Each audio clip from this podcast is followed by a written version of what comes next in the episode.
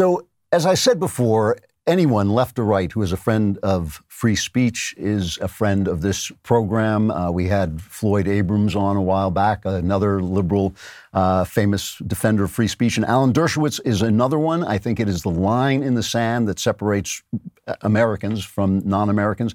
Uh, Alan Dershowitz is the Felix Frankfurter Professor of Law Emeritus at Harvard Law School, one of the most renowned lawyers in the world, has handled many famous free speech cases. And he's got a new book called The Case Against the New Censorship, which I am well into. And it's uh, really interesting, really smart, and good. Alan, thank you for coming back on. It's good to see you.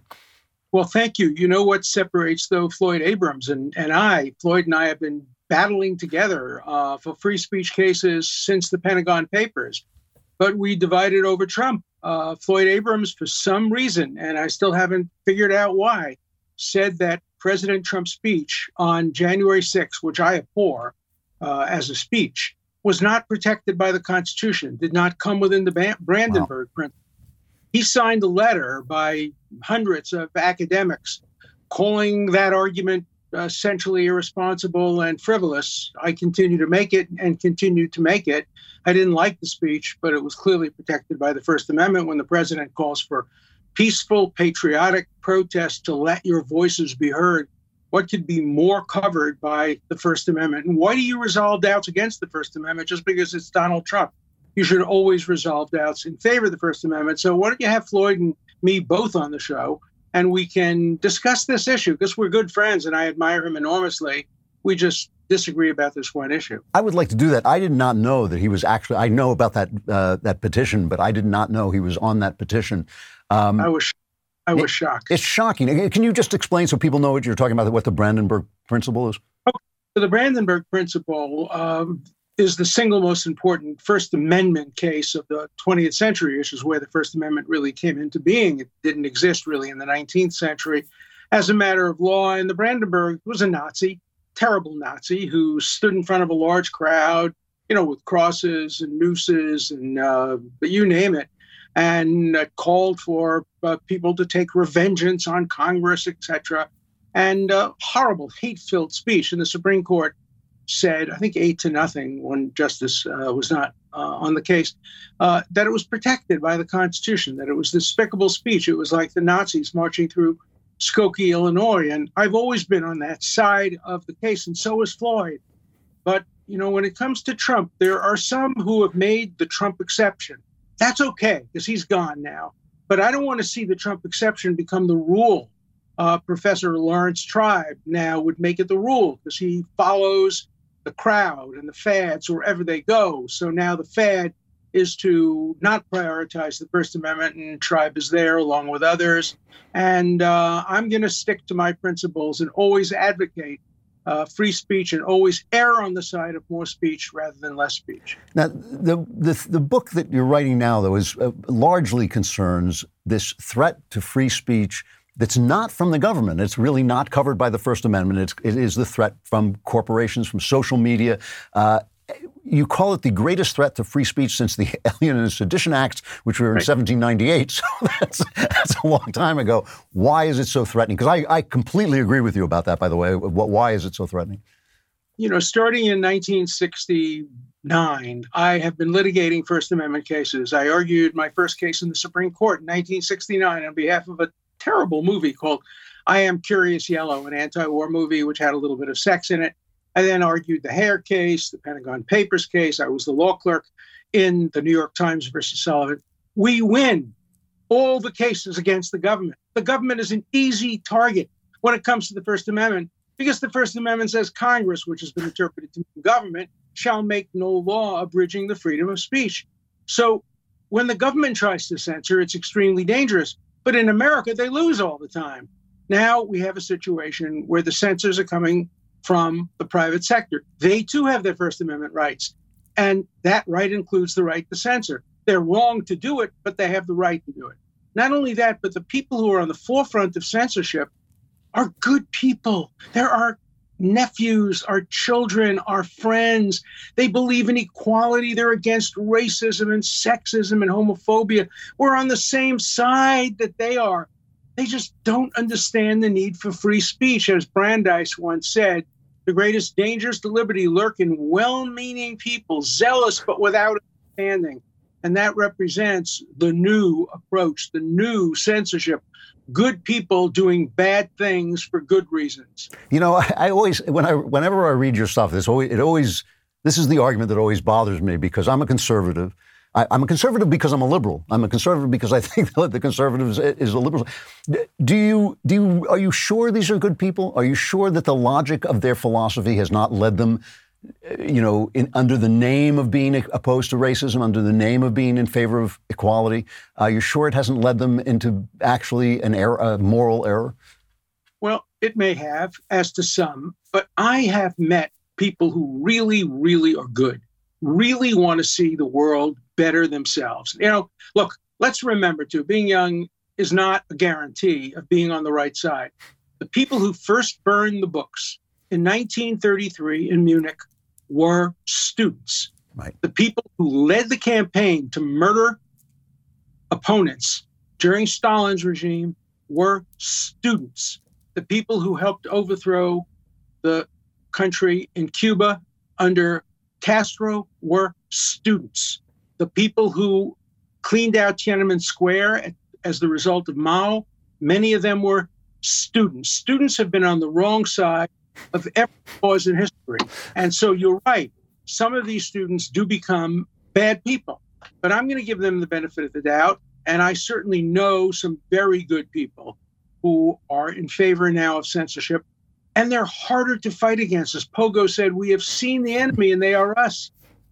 So, one of the things that I keep hearing people say is that you cannot stop Twitter, Facebook from censoring because they, they too were protected by the First Amendment. But, Lincoln made the argument that the Constitution is based on the, the Declaration. And the Declaration says our rights are given to us by God and the government is formed in order to secure those rights. So if our right to free speech is given to us by God and the government is there to secure our rights, if there are free speech is taken away by Facebook, doesn't the government suddenly have the power to act in some way? I don't think I've ever said this before, but Abraham Lincoln was wrong. right. Not Bill of Rights. The Bill of Rights was a lawless, revolutionary document, which of course had to rely on God because they didn't have law on their side. Then they passed the Constitution. There's no God in the Constitution. It's all about law. The Constitution is a conservative document. Hannah Arendt once said that the best way to turn a revolutionary into a conservative is have them win. Mm. Then they have to govern and then they become conservative. So the writers of the Constitution did not believe necessarily in the same inalienable rights that Jefferson wrote about in the Declaration of Independence. They didn't want to give people power to overthrow them the way they took the power to overthrow Great Britain. So I've never been a supporter of the claim. I own a copy, an early copy of the Declaration of Independence. I value it and I love it. I also own some early copies of the Constitution. These are, you know, these are my Bibles in some ways. Uh, but I just wrote, actually wrote an introduction to a short book on the Constitution and the Bill of Rights, in which I make the point you can't imagine more different documents than the Declaration. God, natural law, or no no legal basis. The Constitution, which is a boringly structured document, which has separation of powers and checks and balances and all of that. Remember, Alexander Hamilton didn't even want a Bill of Rights because right. he said, "You need a Bill of Rights." Congress doesn't have the power to restrict freedoms or to establish religion or to uh, quarter troops. So why should we specify the rights? That'll make it sound as if the government has even more rights than the Bill of Rights denies them. So, you know, they're very, very different documents. And I don't believe that um, you can. I wrote another book about this rights from wrong. I don't think you can derive rights from God because there are too many gods, there are too many interpreters of gods, there are too many ways in which God has been misused. Um, I just think you have to be more of a textualist. All right. Well, even though I, I don't agree with you, uh, let me make a different argument then. If sure. we if we indeed have the right to free speech, if that is something that we can assume we have for some uh, reason, um, but if we have it, and it can be gutted by Facebook, what good yeah. is it?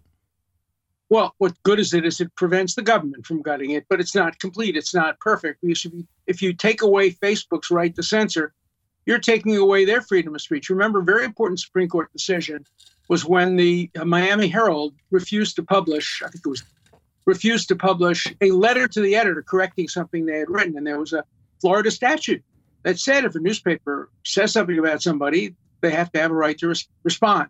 Supreme Court said, no, no, no. The, the right to free speech by a private person includes the right not to publish anything. So we have to fight back in different ways. Number one, we should take away their exemption under Section 230 of the Decency and Communication Act, which treats them like platforms, even though they really are publishers.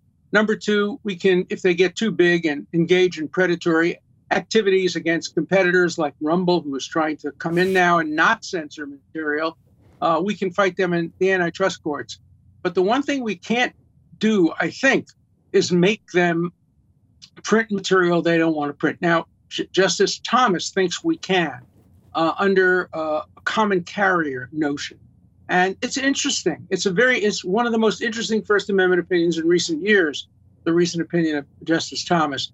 I think in the end, it would be dangerous to treat uh, newspapers or, or, or internet as common carriers. I think it would have too much of a restriction on free speech, but it's worth considering. What, what do you mean? What is a common carrier? Like a like a phone? Uh, uh, yeah, the phone company, phone company the train right. buses, they can't discriminate. Uh, you can't have a bus uh, that says we'll take you from New York to Boston, but if you're a Republican, you can't get on my bus. You can't do that if you hold yourself out to be a common carrier. Now, the closest they've come is they've applied the common carrier doctrine not only to telephones, but to telegraphs.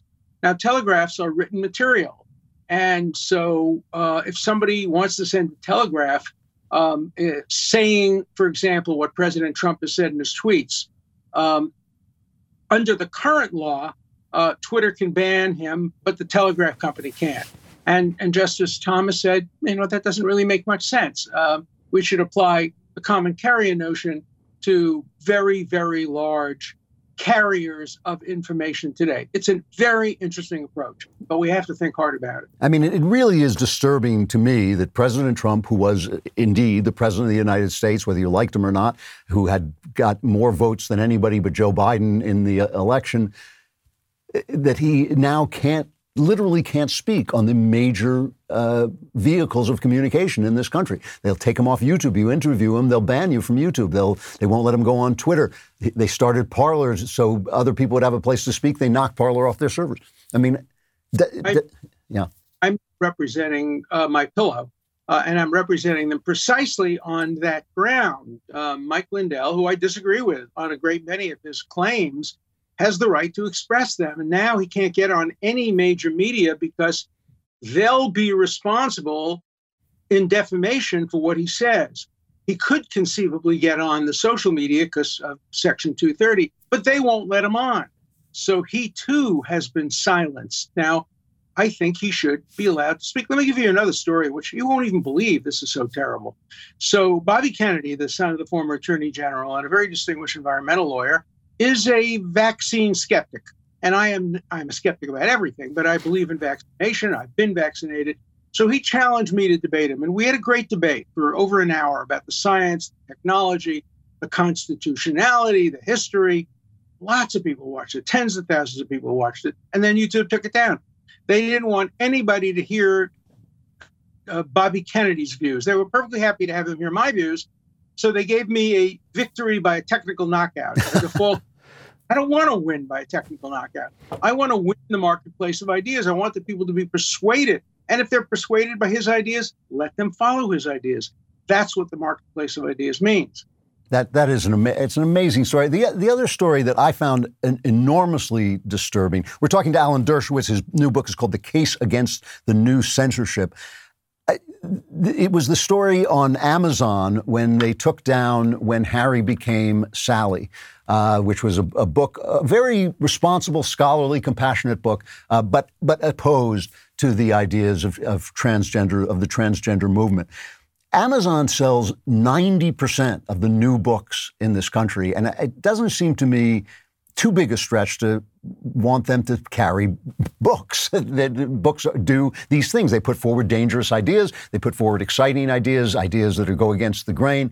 To yeah. have them take those down, it just seems to me such a violation of trust. And and just to add this, that if they start to take them down, publishers won't publish them. They will literally erase those ideas from the public sphere don't even need Amazon now. Look at Simon and Schuster. They decided to publish two books by the former Vice President Pence. Now, I don't agree with Pence's ideas. I don't know whether I'm going to read his book or not. Probably I would because I like to read opposing points of view. But 300 people at Simon and Schuster, writers, editors, agents, young people mostly said, "No, no, no, not in our company. We're not publishing his book." Or Norton decides to stop publishing a biography of Philip Roth because the author was accused of being involved in sexual misconduct. He denies it. Nobody has seen the proof of it. And yet I can't read the Philip Roth biography because Norton won't publish it. What people seem to forget is that the First Amendment has two aspects. Number one, the right of the speaker to speak. So the publisher who published the Philip Roth biography has his right. But then there's the right of the reader the listener, the viewer. We have a First Amendment right to listen. That's what's so wrong with cancel culture. When they canceled James Levine at the Metropolitan Opera, I love James Levine. I love opera. Don't deny me the right to hear the greatest conductor in modern history just because you don't like what he may have done when he was 25 years old. You may want to punish him, but don't punish me. And you're punishing me when you deprive me of the right to hear him, you deprive me of the right to read Vice President Pence's book or the biography of, of Philip Roth.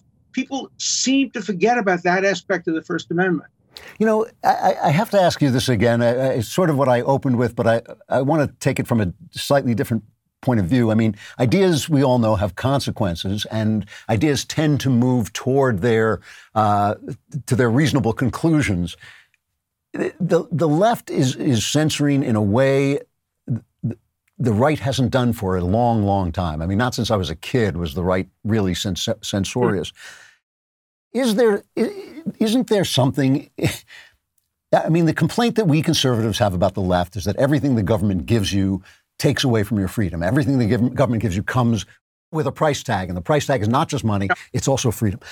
It, it feels to me like these are people who have lost the argument. When they lost the election, they wanted to get rid of the Electoral College. When they lost the majority in the Supreme Court, they wanted to stack the Supreme Court. Now they've lost the argument and they want to get rid of free speech. And some of them even say this. I mean, people in the New York Times saying free speech was all right when it was supporting the underdog, but now that it's supporting conservatives, it's no good.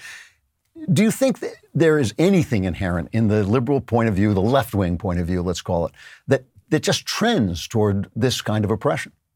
Well, historically, the extreme left has always opposed free speech and due process, as has the extreme right. Um, I grew up with McCarthyism. During right. McCarthyism, right. was the champions of free speech. You've heard of the free speech movement? The free speech movement wasn't a free speech movement. It was a movement for free speech by the left, but not the right. Free speech for me, but not for thee. Today, conservatives are the victims of suppression. So suddenly they've become strong supporters of free speech. I don't believe that necessarily there's anything on the right which inclines them to want more free speech and anything on the left that inclines them not to. It's always free speech for me, but not for thee. It's always selfish who genuinely believe in free speech. I founded a few years ago the Free Speech Club.